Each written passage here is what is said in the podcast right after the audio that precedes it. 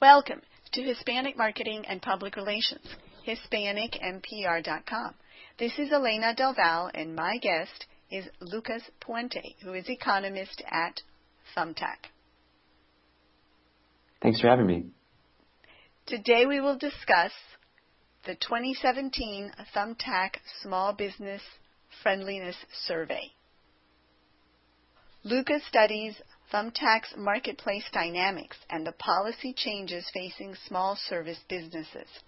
Passionate about using data to better understand the American economy, Lucas's previous research topics include decision making at the Federal Reserve and the role of technology in the contemporary labor market. He has a master's degree and PhD from Stanford University and is a graduate of the University of Georgia. Lucas, welcome. Great to be with you today. So Thumbtack, which is a business services company, if I understand correctly, recently released a survey of small business friendliness. Before we get into the survey, let's just very quickly talk about what Thumbtack does, which is it, it sort of provides a forum for small business services why don't I let you explain it? Sure. So Thumbtack is a local services marketplace. So in essence, we connect consumers with local service professionals across a variety of industries. So everything from plumbers to lawyers to personal trainers to DJs to general contractors, any sort of local service that you can imagine, you can find it on Thumbtack. Uh, and we are all across the country. We're in every county in the United States. Uh, and so any, any sort of need you might have in terms of services, regardless of where you are or what you might need, you can use Thumbtack to find as a consumer. Is it a place where you actually find the service providers, uh, sort of like an Angie's List where they have reviews of service providers? Is it? Uh, do you actually hire the service providers there? Yeah, so it's a combination of a directory model and a two-sided marketplace, like, for example, Uber is. So in other words, what we do is consumers come to our site and they put in a simple request, let's say a DJ for a wedding, and uh, they fill out a brief questionnaire about their specific needs, when their event is, what type of music they want to listen to, etc. Uh, and then we connect the consumer to DJs in the area that are qualified and available for that particular event or project. So you're not going to have to make tens or dozens of phone calls to find a DJ that actually does have availability for that particular night. We kind of do that back end legwork for you. Um, but you're not matched one to one with a DJ in this example. Uh, instead, uh, you are presented with up to five choices. So uh, the consumer can make the final decision about which DJ is best for their project based on uh, prices because all the professionals set their own prices, um, or maybe they want to optimize on a different dimension, like for example, experience or reviews. So you could choose the cheapest DJ or maybe the DJ with the highest reviews, etc. Does Thumbtack do any kind of vetting, or is it just someone who goes onto your website and places a listing, and you're just a platform? So we are kind of a hybrid model. These are these uh, the professionals on the site are all representing themselves. They aren't Thumbtack employees. Like I said, they can set their own prices. They also have full discretion over which consumers to respond to and uh, where and when to uh, charge for their services. So we're not making them um, making them fulfill any particular request. They are um, 100% representing themselves. Uh, in terms of uh, what we do is we provide consumers with the relevant information. Um, professionals can complete background checks and uh, use that to verify their identity and, and show consumers that um, they have a, a, clean history, so to speak. Um, and when when it's relevant, depending on the occupation, also present information about their occupational licensing. You know, so for example, if you're a lawyer, we can um, give you a badge to display your uh, bar identification. Why would someone go to Thumbtack if, if you're not doing any kind of vetting as opposed to doing a search online or the equivalent of the old fashioned yellow pages? Yeah, so we we help consumers in two ways. First of all, we have a, a one one thing that we have is a directory type information. So all the professionals on our site have information about their background, like I just mentioned, um, their licensing information, but then also previous reviews from previous customers. So a new potential customer can see um, whether or not a DJ has had positive experiences with his or her previous clients. Um, and we have, you know, opportunity for those people to post photos and videos and other multimedia assets so they can get a really uh, holistic view of that person's experience and portfolio. Um, in addition to that, we help, like I said, do some of the legwork for the consumer. So since we ask a few brief questions to the consumer on the front end, um, we help filter out people who aren't available or aren't qualified. So like I said in my previous example, if you need a DJ for a wedding, it's going to be on a specific date. And if you find a great DJ, but he or she is unavailable for that date, then you don't really need to hear from them. Uh, so we're going to help make sure you're only hearing from people that are qualified and eligible and available for your specific uh, needs. So that kind of helps filter out some of the search uh, searching process that would normally uh, take the consumer up to uh, an hour or even more.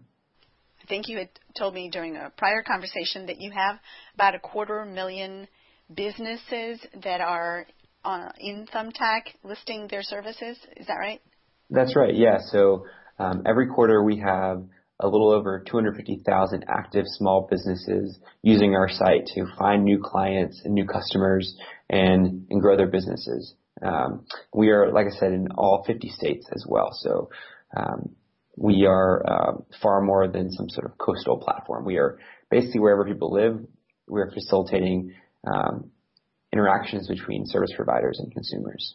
So it's these service providers who are on your website who responded to the 2017 Thumbtack Small Business Friendliness Survey that we're going to discuss. Is that right? That's exa- that's exactly right. How did the survey come about? So the survey, this is actually the sixth year we've run it. Uh, so we have some nice historical data to compare results year over year. And we've run this survey for so long because one of the most important things that we've discovered is that starting a small business isn't just as simple as finding customers. It's dealing with things like registering your business, acquiring an occupational license, uh, dealing with uh, government regulations involving health and safety and zoning and what have you. So we really wanted to get to the bottom of what are the policy constraints and opportunities that can either help or hurt small businesses. And therefore, get that, once we get that information, we can use that to inform policymakers how they can empower small businesses in their community because everybody uh, in the policy community, regardless of uh, their partisan identification, wants to help small business. This is one of the unique issues in modern American politics that unites both Democrats and Republicans. You know, everybody wants to help small businesses and it's just a matter of how. And so we are really passionate about using our survey data to help inform that conversation and make sure policymakers can make the right types of decisions when it comes to uh, improving local policy environments.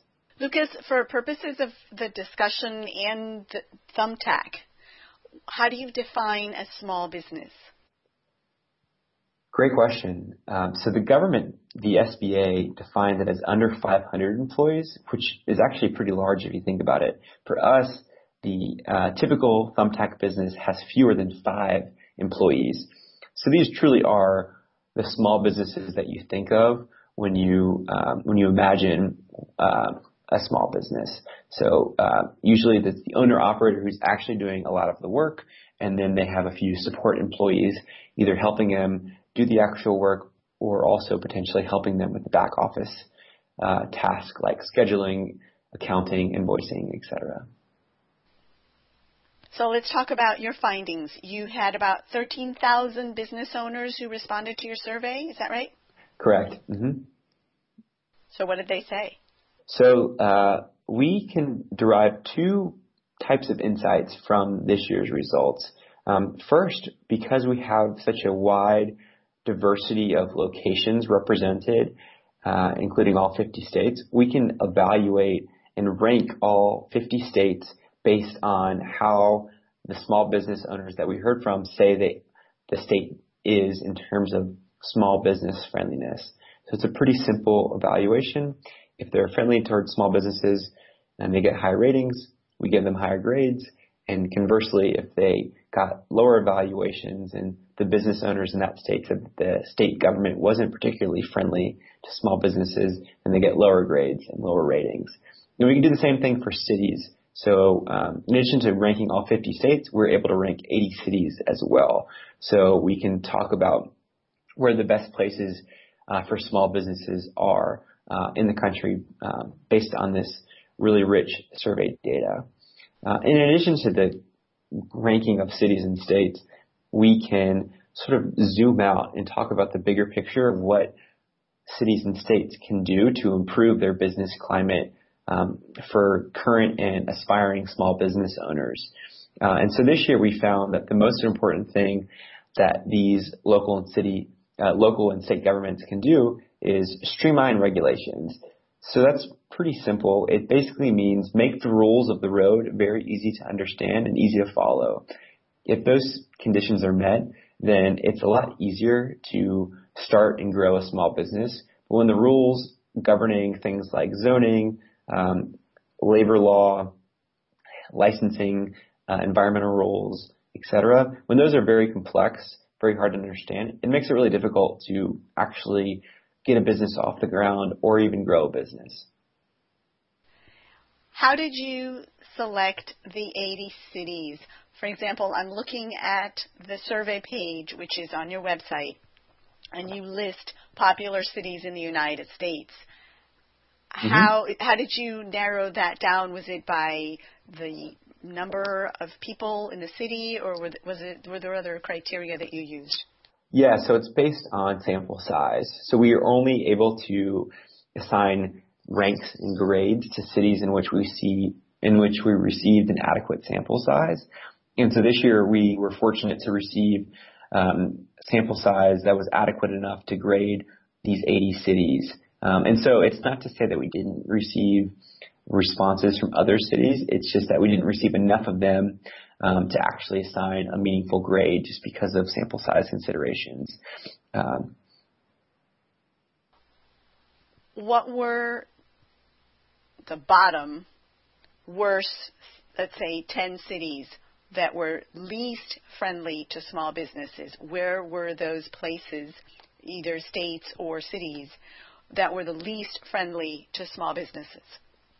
Yeah, so uh, the least friendly this city, uh, least friendly city this year, um, 2017, um, was Honolulu, Hawaii. That they received the worst evaluations from the small business owners there, um, and then rounding, they received an F grade based on that. And then um, the other grades that received an F were Greensboro, North Carolina, and Rochester, New York. Um, those cities also had particularly low evaluations from the small business owners there. Um, and then in the other the other cities in the top 10 include Birmingham, Alabama, New York City, Detroit, Michigan, Camden, New Jersey, Hartford, Connecticut, uh, Cape Coral, Florida, Providence, Rhode Island, and Albuquerque, New Mexico.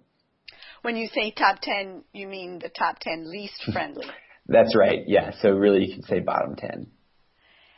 Were there commonalities in terms of the reasons that they were least friendly? Yeah, the most common thing that uh, kind of unifies these bottom performing cities is just a failure to make uh, make regulations easy to understand, uh, particularly those around licensing, permitting, and labor law. So the small business owners in those bottom 10 cities that I just mentioned were frequently complaining about how, how difficult it is um, to understand the laws around um, things like licensing and permitting, uh, and then also that those laws weren't necessarily consistently enforced. So the sort of the worst possible outcome is when you have really complex laws that aren't straightforward and then they aren't consistently enforced. That's really frustrating for the small business owners that we heard from this year. Did it vary by type of business? In other words, were there places that were least friendly for one kind of business but less so for others, or was the lack of friendliness sort of across the board? So it's pretty common that if one type of business is frustrated with the local business climate, uh, then another small business, even if they're in a different industry, then they'll also probably be frustrated because a lot of the main policy issues around licensing uh, and taxes and government websites, those affect all businesses regardless of which industry they're in. Uh, now, having said that, there are certain uh, rules or regulations that are very specific to certain industries. Um, like, for example, environmental rules only affect some businesses. So uh, if you're, um, let's say, a music teacher um, or uh, a wedding DJ, you're not going to be particularly affected by environmental rules. And so if the city has environmental rules that aren't particularly friendly to small businesses, that's not going to affect your business in a very meaningful way. Um, conversely, if you are um, let's say a general contractor and there are lots of environmental impact reports that you have to comply with to actually get a, permit for a new uh, new construction, and that is going to be a big factor in, in your cost of doing business. Um, and so to kind of shed some color on that in terms of examples, um, Baltimore, Maryland is a is a case where um, they did particularly poorly on some of the industry specific uh, regulations, like I mentioned, environmental regulations, also zoning. They received an F on both of those. Did it matter in terms of the degree of friendliness whether someone was a landscaper versus a providing cleaning services or a beautician in terms of the venue, the cities or states, and their degree of friendliness? Generally not. And that's because the most important issues for small businesses uh, kind of un- unify business owners from across all industries. And that's particularly true when you think about getting permits and licenses. Uh, everybody is going to have to go through the process of getting and maintaining a business license. And it's also very common for occupational licenses to be part of the routine for small business owners in the service industry. Uh, and so if those types of things are particularly difficult to comply with, uh, then it's going to make the overall business climate um, very tricky and, and not particularly friendly to small business owners. Now, having said that, there are some policy issues that are fairly industry specific uh, and may affect small business owners disproportionately in certain industries. So, for example, uh, zoning zoning laws and environmental laws uh, have a, a large impact on home improvement professionals, especially general contractors. So if you're trying to acquire a permit for new residential construction um, and environmental laws are very stringent in your community, you might have to jump through a lot of hoops to make sure that you are uh, complying with the the rules that are on the book.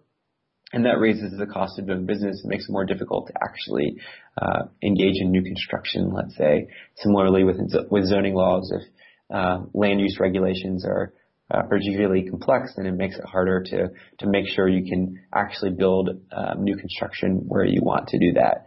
Um, and so I'll give you an example of a city that um, has been less than successful in those two things, but still manages to have close to an average business climate overall, and that's Baltimore, Maryland. Um, on both environmental rules and zoning laws, uh, Baltimore received an F grade, but since those uh, are relatively specific to people in the home improvement industry, um, they still Baltimore was still able to get a C grade overall.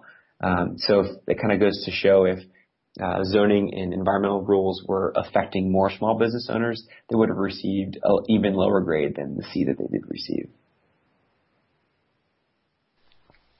What else did you find in the survey, perhaps this year, that is salient as compared to other years or that was perhaps unexpected? One of the most interesting findings from this year's study is the frustrations that we heard from small business owners with regards to their bigger counterparts. And to kind of unpack that, it was really common this year, surprisingly common actually, that um, the small business owners we heard from were frustrated that uh, their local mayors and governors uh, weren't prioritizing what they needed in terms of policy. They weren't focusing on um, their core policy issues like regulation, uh, training programs, modernizing government websites, but instead they were focusing on these uh, big corporations coming into their communities, like for example Foxconn coming to Wisconsin, uh, or trying to attract Amazon's new HQ2, uh, and they were doing that through tax breaks. Um, and those were particularly targeted towards these big corporations. And so it was interesting to us that um, small businesses were not really happy with that. What they were saying is these policymakers need to stop focusing on uh, these giant corporations that are being constantly shuffled around the map, so to speak, and instead focus on um, the small businesses that are already in their backyard. And um, these small businesses really represent the backbone of the local economies. If you look back over the past decade in the American economy, uh, almost all uh, net new jobs are created by new small businesses not large businesses or incumbent businesses. So really, if you're thinking about how to grow the labor market in your community, it's through entrepreneurship and by creating small businesses. It's not by um, attracting some giant corporation that may or may not stay there for the long term. Tell us a little bit more about that, Lucas. A lot of people think that when you have a, say, for example, a box store opening in your neighborhood, one of the big retailers, that is a big driver of jobs. And most people, I would venture to say, don't think of small businesses as being the generator of new jobs. What is the source of that data? Can you have any maybe some numbers that you can share with us or percentages? Absolutely. So if you go back to 1990, um, big businesses have actually lost 4 million jobs on net. And then conversely, small businesses have actually created 8 million jobs. So that's a pretty disproportionate impact that small businesses are having in terms of job creation. Um, and if you look at the latest year, yearly data back from 2013, um, the census reports that small businesses have created 1.1 million jobs, net new jobs, um, in that year alone. So clearly, small businesses are really an economic uh, engine in terms of job creation and job growth, much more so than they often get credit for. Because, like you said, oftentimes the perception is that these big box retailers or big corporations come in and and do a lot of job creation. And it's not to say that's not true. Um, you know, clearly there are instances in which uh, corporations come in and open up a new store or new headquarters, and they certainly create jobs. But you have to think about the big picture uh, and what's really changing on net, uh, and that's where small businesses have uh, the biggest bang. Um, and so the government data here from the census is pretty clear that small businesses, uh, particularly new small businesses, are doing the lion's share of job creation in the contemporary labor market. And I know the next objection that's going to arise in people's minds, and that is that most small businesses don't survive in the long term. So, is the creation of jobs on the part of businesses that have a low likelihood of surviving in the long term really meaningful? Uh, yes, it is. So it's important to think about um, business sustainability and longevity. And certainly not all small businesses stay around for the long haul, but many of them do. Uh, and uh, what's really important in terms of creating the American economy that we all want is business dynamism. So uh, when businesses are created, um, that is the most important factor in creating long-term productivity growth and innovation um, that is really central to uh, sustainable and inclusive economic growth. And small businesses are uh, particularly successful when it comes to productivity enhancements and growth. Again, it kind of defies stereotypes a little bit, but the research is pretty clear that small businesses, not big businesses, are the ones that are doing the most in terms of productivity enhancements. Um, and so if you do have some small businesses that fail, that's to be expected um, in terms of just the bigger picture. But once you kind of zoom out, you can see that those that do make it have this huge disproportionate impact. Uh, and that's really central to the long-term job creation that we're seeing. And we do, of course, hear that creativity is lost as the, the, larger the company, the less creative it becomes because of the characteristics themselves of large businesses that are less likely to foment creativity. Are you seeing some of that in your findings? The interesting thing with um, what we see in our data is that most people become small business owners because they kind of want to unleash the powers of entrepreneurship, both for themselves and for their community. So people become entrepreneurs, at least those on Thumbtack become entrepreneurs, not because they are sort of pushed into it out of economic necessity. Only about 15% said that they became a small business owner because they had no choice. Uh, and so the vast majority become entrepreneurs because they want to earn more, they want to be their own boss, they want to have the flexibility in terms of schedule, they want to do things in an innovative way. And so when you combine all of these factors, uh, becoming becoming an entrepreneur and becoming your own boss really helps unleash this um, this economic empowerment uh, that is is really hard to do if you're working for somebody else, much less a large corporation. And so that's where you see a lot of the innovation um, that's uh, behind many of the uh, the trends that we're seeing in terms of our uh, ec- uh, our economy today. Getting people to respond to surveys for those who are familiar with survey processes is notoriously difficult. It's time consuming and a lot of people don't respond. And you have 13,000 survey respondents. How did you accomplish that? Great question, and you're absolutely right that getting survey respondents is not necessarily very very easy. Um, fortunately, our small businesses are really bought into the mission of sharing their policy preferences um, with uh, the right audiences, and so they realize that the sense the sense of mission behind this survey, and that's what that's what gets them so excited about sharing their thoughts on these issues. Um, since Thumbtack has, uh, like we mentioned earlier, over 250,000 active small businesses on the site, we have a unique ability to um, unify the voice of the small business owner.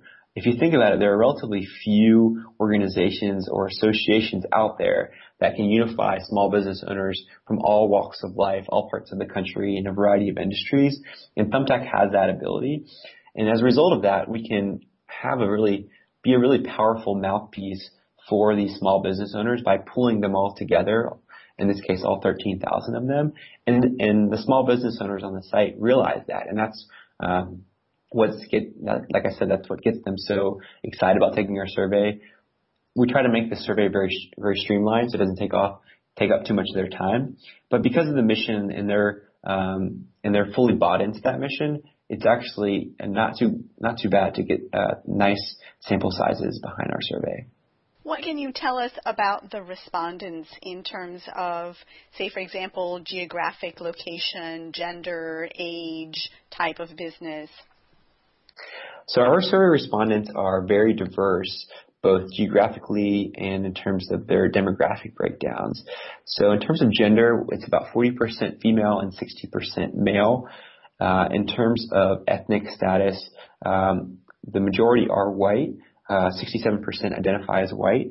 Um, and, but we also have uh, 13% African American, 11% who identify as Hispanic, 7% who identify with another race, um, and 2% that identify as, as Asian. So this is actually, in terms of ethnicity uh, and racial composition, a more diverse composition than business owners in the general economy. Um, about 75% of small business owners in the economy at large identify as white. So we actually have a, a more ethnically inclusive uh, set of business owners on Thumbtack. Um, and in terms of uh, location, the the really important point here is that they're coming from all all 50 states, all parts of the uh, all parts of the country. Um, the biggest state we have in terms of responses is California, um, but um, we have a pretty large sample size from places that are relatively uh, not, not, particularly highly populated, like Wyoming, our number one state this year, actually. Um, so it's great to get responses from a place like that where there's actually not even that many small business owners, but it's just as important that we hear from them as it is important that we hear from those in the bigger states like California, New York, and Texas. Are there salient aspects that vary by geographic state beyond, of course, the friendliness aspect, but for example, that you get a higher response rate from a particular market segment in one area than in another, perhaps because of the geography itself, there is a higher representation of, I don't know, uh, computer consultants just as an example. Mm-hmm. So we're pretty fortunate that our uh, user base re- reflects uh, small business owners at large pretty well. Um, and that's particularly true when it comes to geographic representation. So Thumbtack basically exists where people live, where there are more people, there are more small businesses, and therefore more more businesses that are on Thumbtack. Um, and and that's true in our survey as well. So um, we mapped about as closely as you could hope for in terms of getting responses from all parts of the country. Um, so, like I was just mentioning, we do receive more responses in the higher population states, um, like for example Texas, Florida, California, New York, but our responses there actually map relatively closely to what we would expect given the amount of uh, small business owners that actually are operating in those states. We've already talked about the bottom 10 places in mm-hmm. terms of business friendliness, small business friendliness.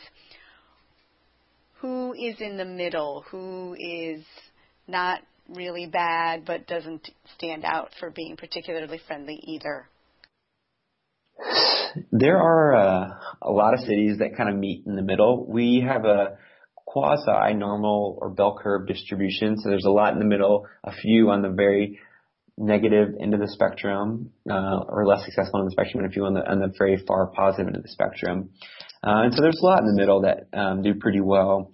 Um, just to give you some examples, some of our B minus cities, which is smack dab in the middle, include uh, Miami, Oakland, Orlando, Richmond, Virginia, and West Palm Beach. Um, some of the cities that received a B, so slightly above average, uh, include Allentown, Pennsylvania, uh, Boston, Bridgeport, Connecticut, Colorado Springs, Dallas, Texas, Greenville, South Carolina, Kansas City, Philadelphia, Phoenix, Raleigh, and Riverside, California. So these are very diverse cities. Um, there's not a striking geographic pattern behind our results. So there are successful cities on all on both coasts in all regions. Um, it's not purely a southern thing or a Western thing. Uh, really, cities are succeeding everywhere, and they kind of can pick their own formula to success. Does education play a role, Lucas? In other words, do you see a difference in the response to the surveys in places where you might think that you have a more educated group of respondents I don't know, you mentioned Boston, for example, and that popped to me that, that popped in my mind as a, a, city with many colleges and higher education uh, that's considered for many as a epicenter, if you will, of higher education. Was that relevant at all?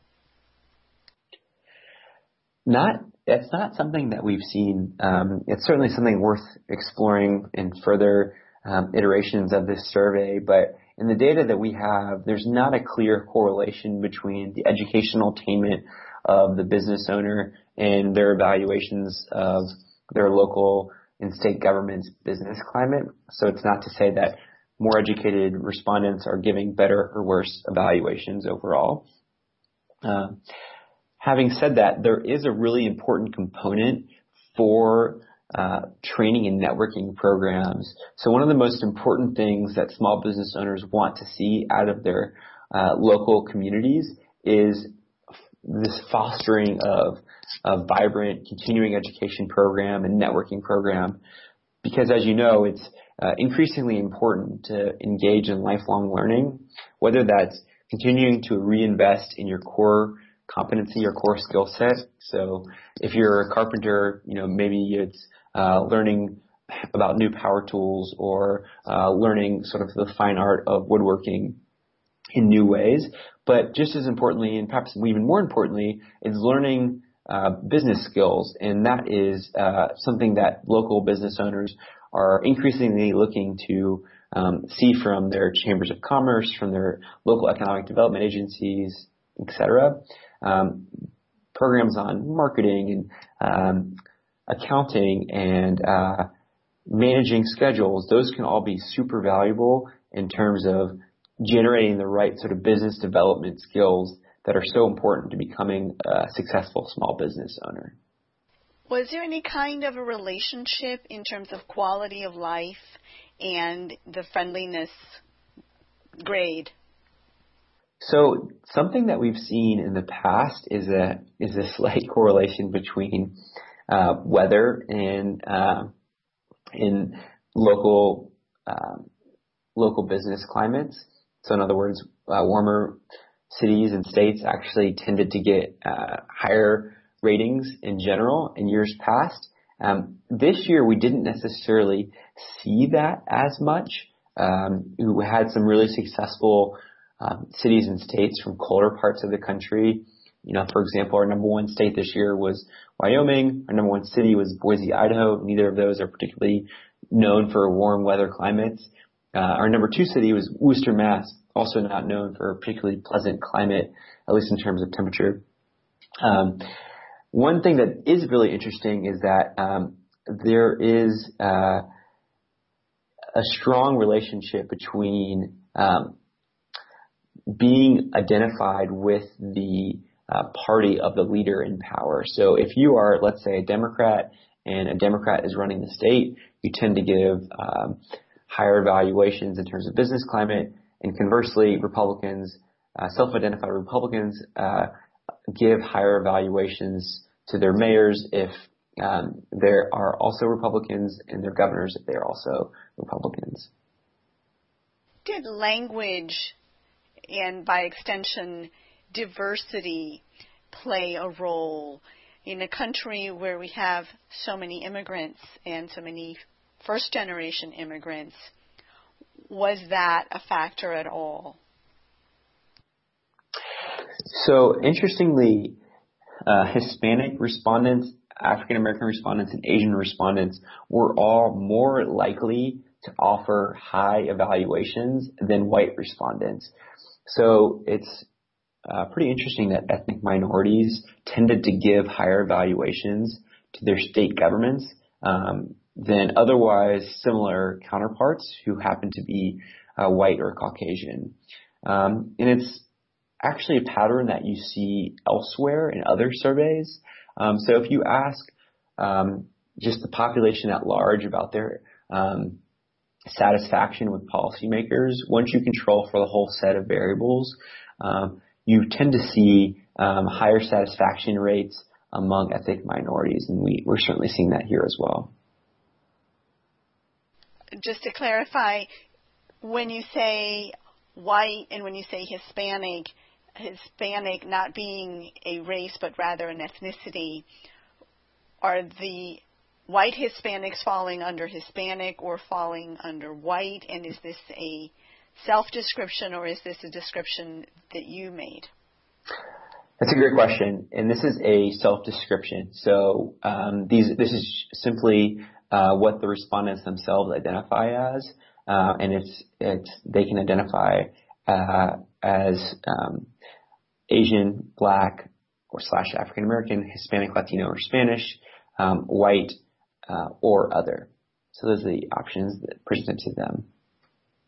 And so other would include groups such as anyone from the Caribbean who may not consider themselves to be African American and Native Americans and Pacific Islanders and so forth? That's right. Yeah. In an ideal world, we would in, in, uh, include separate classifications for each of those uh, populations, but um, our sample size, despite being as robust as it is with 13,000 responses, it's it's not like the census where you can uh, get really nice uh, sample sizes for all those uh, specific classifications. What is the lesson, if you will, or perhaps I should say, what are the lessons? What are the takeaways when you look at this year's survey and contrast to last year's and or perhaps the previous years? So there are two lessons that come out of this year's survey results for policymakers. The first is that you can improve, and the second is that uh, you need to focus on the backbone of your local economy, which as I was saying earlier is, is truly small businesses. So I can unpack that for you. And when I say you can improve, it's actually um, really powerful to see cities and states change in terms of their results year over year. So our number two city this year was is Worcester, Massachusetts. Now they received an A plus grade because they had some of the highest possible evaluations um, of their local business climate from the small business owners that reside there. That's very different than they received last year. Um, in 2016, Worcester, Mass received a D plus for small business friendliness. And so credit to them because they incorporated this feedback, really went on a listening tour of the small business community and made some really substantive changes to the business environment there. And the results this year reflect that commitment. Um, and so it's, it should be evident to um, local policymakers in places that didn't necessarily receive a high marks this year that you can actually turn things around in a really quick way. It's just uh, a pretty simple two-step process actually listen to your constituents in the small business community and then make the changes there that they need to successfully uh, start and run and grow their small businesses. Um, and then the other thing is, uh, like I was saying, if you think about it, what small businesses need is not necessarily the same as these big businesses that are out there. It's small businesses want a very easy to understand business climate. They don't have armies of accountants and lawyers working for them that can help understand all these tax loopholes and um, complex regulations. Um, they're working for themselves and they need to uh, be able to understand the rules of the road, even if they're not a lawyer or an accountant. Um, and that's different from big, big businesses. Amazon and GE and others like them have hundreds of lawyers and accountants working for them and uh, when things are particularly complex, they actually like that because that's an advantage for them over their smaller counterparts. So really the lesson for policymakers is simplification is the name of the game. Clearly, municipalities, cities, states looking to increase small business growth and development would be interested in your findings. Is this also relevant for small businesses or would be small businesses, people who are considering opening a business and maybe want to know where they should go? Is this information helpful to them? I certainly think so. One of the one of the goals of this project uh, is to inform policymakers about what's going well in their communities and what is not, but it's also to inform uh, current and aspiring entrepreneurs about where are the best places to actually start and grow a small business. And so for people who are thinking about um, starting their own small business and have some geographic mobility or flexibility, uh, I would encourage them to think about moving to a climate that is not only strong in terms of uh, the local economy, but also very friendly in terms of the business climate uh, and the policy environment there. Because if you go somewhere where the economy is very robust, but the rules of the road are particularly challenging, then it's going to be hard to actually get off the ground uh, unless you do have those advantages of a big business, like I said, with working with lots of accountants and tax lawyers and what have you. So um, I would definitely encourage listeners out there that are thinking about where to open a small business to um, incorporate this into their decision making. When they drill down, so they say that they do what I'm doing and they go to your website, and that's thumbtack.com slash survey. That's right. And then they can drill by year from 2012 to 2017, and then also by state and by city. So I'm just because I'm here, I'm looking at the Florida page. And what I see are the rankings by overall friendliness, ease of starting a business, ease of hiring, and down the line all the way to the bottom government websites. And each one has a grade. In the case of Florida, the lowest grade is a B, a B sorry, and all the highest one is an A plus. Mm-hmm. How can a small business use that information to make a decision? So they need to think about the policy issues that are most important to their business and their industry. So in the case of Florida, if you are a business that is uh, disproportionately impacted by, let's say, health and safety rules, um, this is particularly true if you are in the food business. Um, as you know, restaurants and those in the food service industry have to deal with a whole number of uh, health and safety rules around um, around food as is appropriate. Uh, and Florida got particularly high marks here. So somebody thinking about opening up a restaurant, a food truck, a catering business, a personal chef business, they actually should be really encouraged by Florida's results here. And Florida did a little bit less successfully on something, on some of the other uh, dimensions, um, like for example, training and networking programs. They only received a B on. But if if you're somebody who's already very comfortable with your skill set, uh, both in terms of the actual profession or occupation that you have, but then also in terms of your business development skills, then maybe you don't need as many uh, training or networking programs. So that lower grade is actually not something to be concerned about. So everybody's going to be a little bit different in terms of what their top priorities are. Um, but it's knowing about what matters to you and your business and then making sure you're operating a, business or going to operate a business where uh, there are uh, sort of a, a, better record of achievement. Um, and if you, let's say, you really care about um, something like health and safety rules in your state or city is known to be particularly challenging when it comes to that, then maybe it's really worth thinking about moving or exploring another community elsewhere. You can drill down to a greater level of detail from what I mentioned earlier because you can go by city. So that, because of course the, the state level is pretty large, you need to decide as a small business what county and what city to set up shop in. Are all is the data across the board? I'm looking at Florida and there's a lot of listings. Mm-hmm. Is the data at all of these cities equally relevant? Are you better off looking at a granular level or should you look more so at the at a bigger picture as a small business? What would you recommend?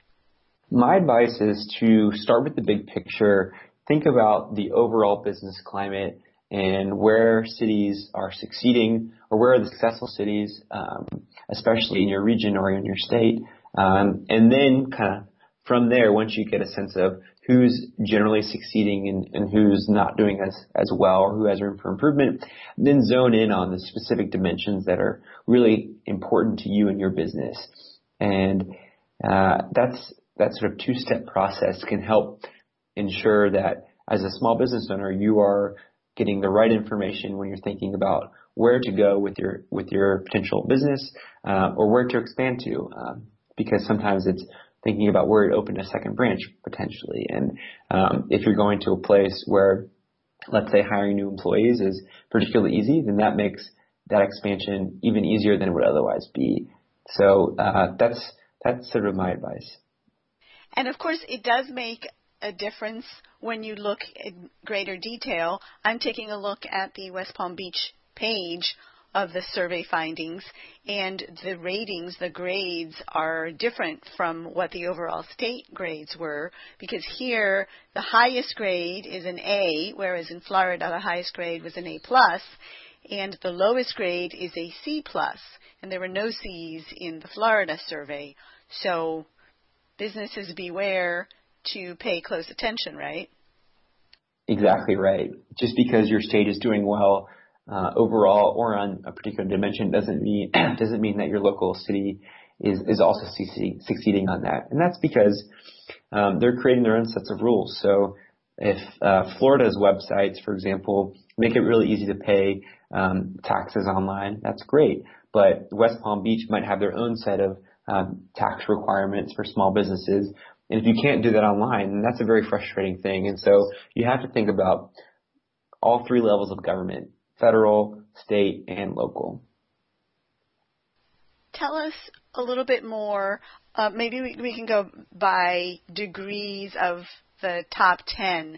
So I know we've talked about them on and off, but what are the top 10 cities in terms of small business friendliness from your from this year's survey findings? The number one city in America this year is Boise, Idaho. Boise received um, the highest overall valuations from small business owners this year. Um, the number two city was is Worcester, Mass. Like I said, uh, it received an A plus this year after receiving a D plus last year. So they're they're the second overall city and also the most improved city um, this year. Uh, then rounding out the top five are San Antonio, Texas, Austin, Texas, and Grand Rapids, Michigan. And then six through ten are as follows: Memphis, Tennessee, Louisville, Kentucky, Lawrence, Massachusetts, Salt Lake City, and Houston, Texas. What would you say, if anything, that these cities share in common? The most important factor that unifies these success stories is that all of them have just demonstrated a commitment to uh, listening to small business owners in their communities. Um, we heard time and time again from respondents in these top 10 cities that they felt like they were um, they were being heard by their local mayors and county officials uh, when it comes to things like regulation, um, tax policy, uh, zoning issues, uh, the things that are really bread and butter issues for these small businesses. They just felt like they had a voice at the table in a really meaningful way. Um, and all of these communities are a little bit different in terms of what they prioritize. Um, so for Boise, for example, uh, a top priority was labor and hiring regulations, and it received an A plus on that, and that helped them receive an A plus grade overall. Um, but if you look at other places, um, other cities had different top policy issues. Um, like for example, um, San Antonio, Texas, a top priority there was training programs. Um, uh, San Antonio had one of the most successful training and networking programs in the country, and that helped them receive uh, receive an A plus grade there. What about places like the Virgin Islands, Guam, Puerto Rico, do they appear anywhere in your findings? Do they fall maybe under a state or um, is it just too much?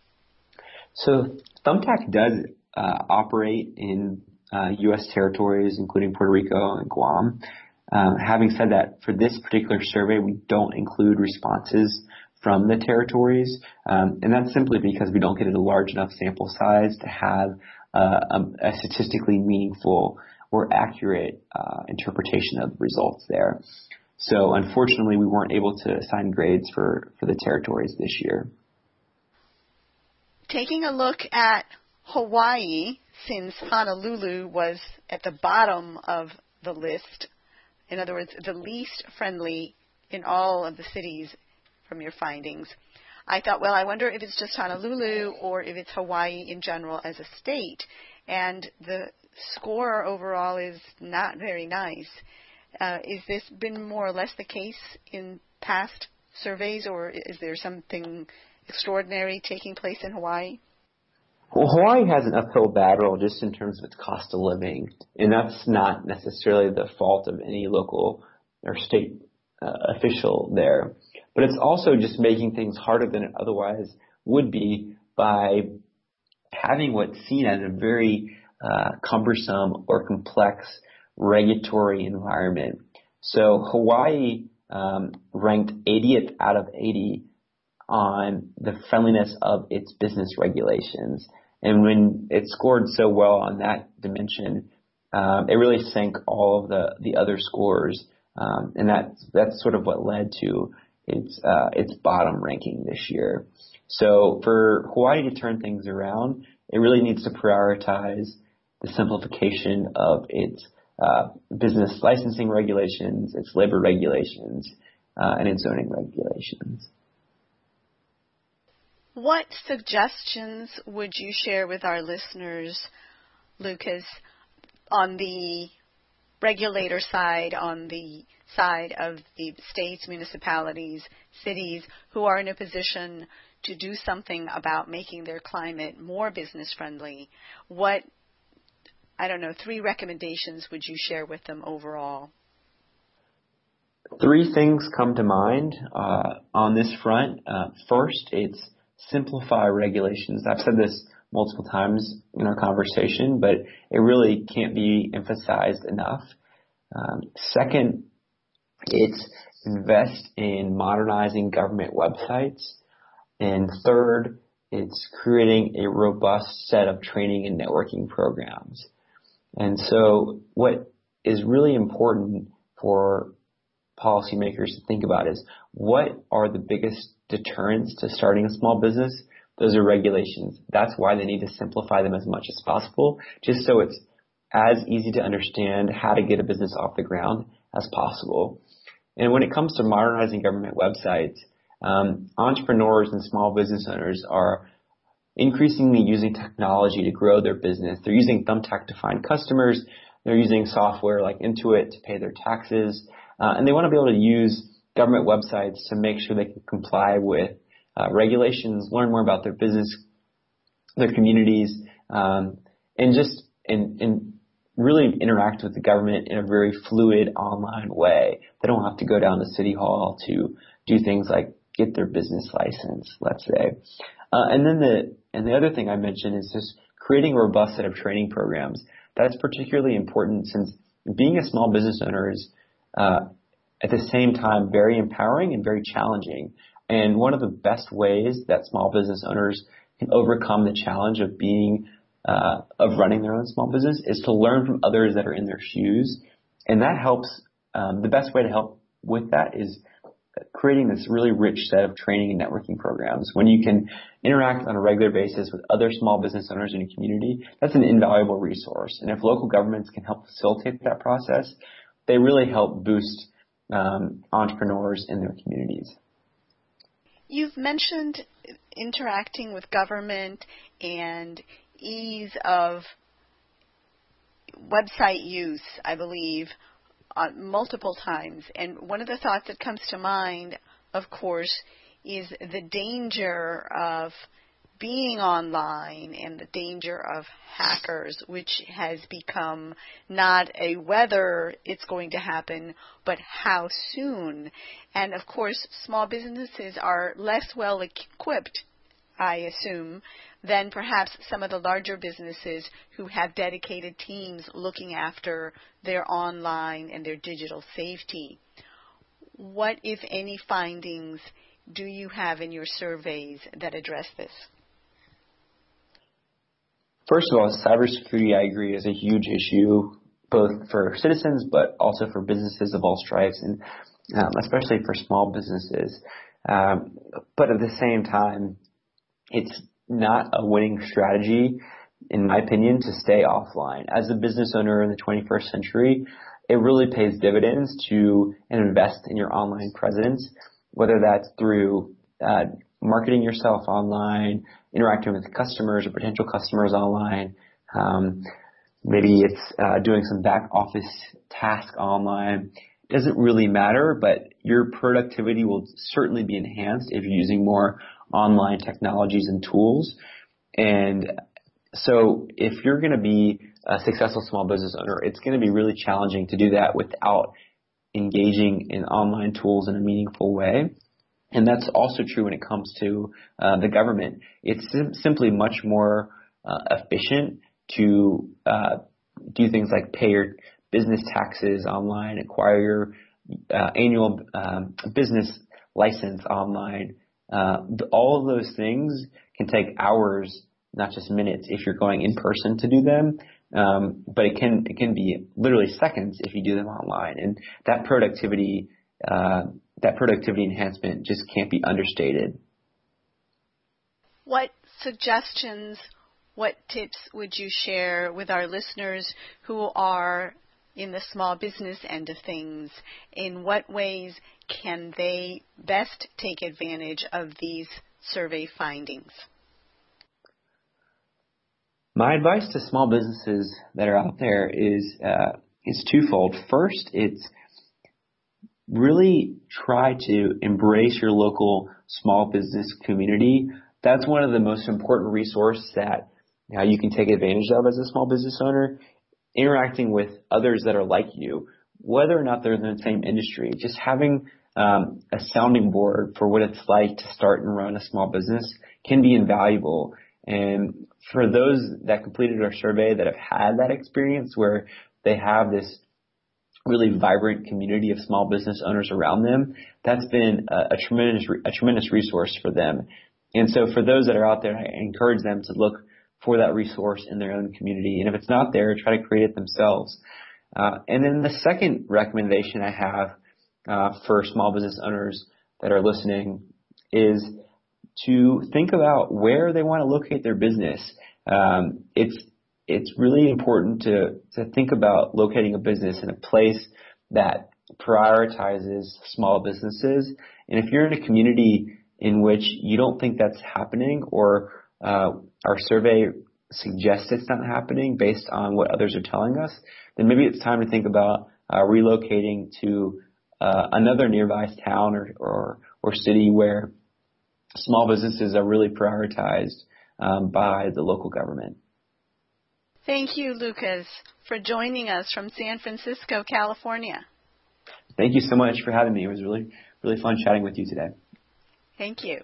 And to our audience, thank you for listening to Lucas Puente, economist at Thumbtack, who discussed the 2017 Thumbtack Small Business Friendliness Survey.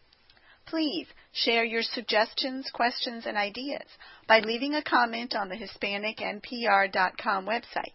If you or someone you know would like to be on the show, you can email me directly at editor at hispanicnpr.com. That's editor at hispanicnpr.com.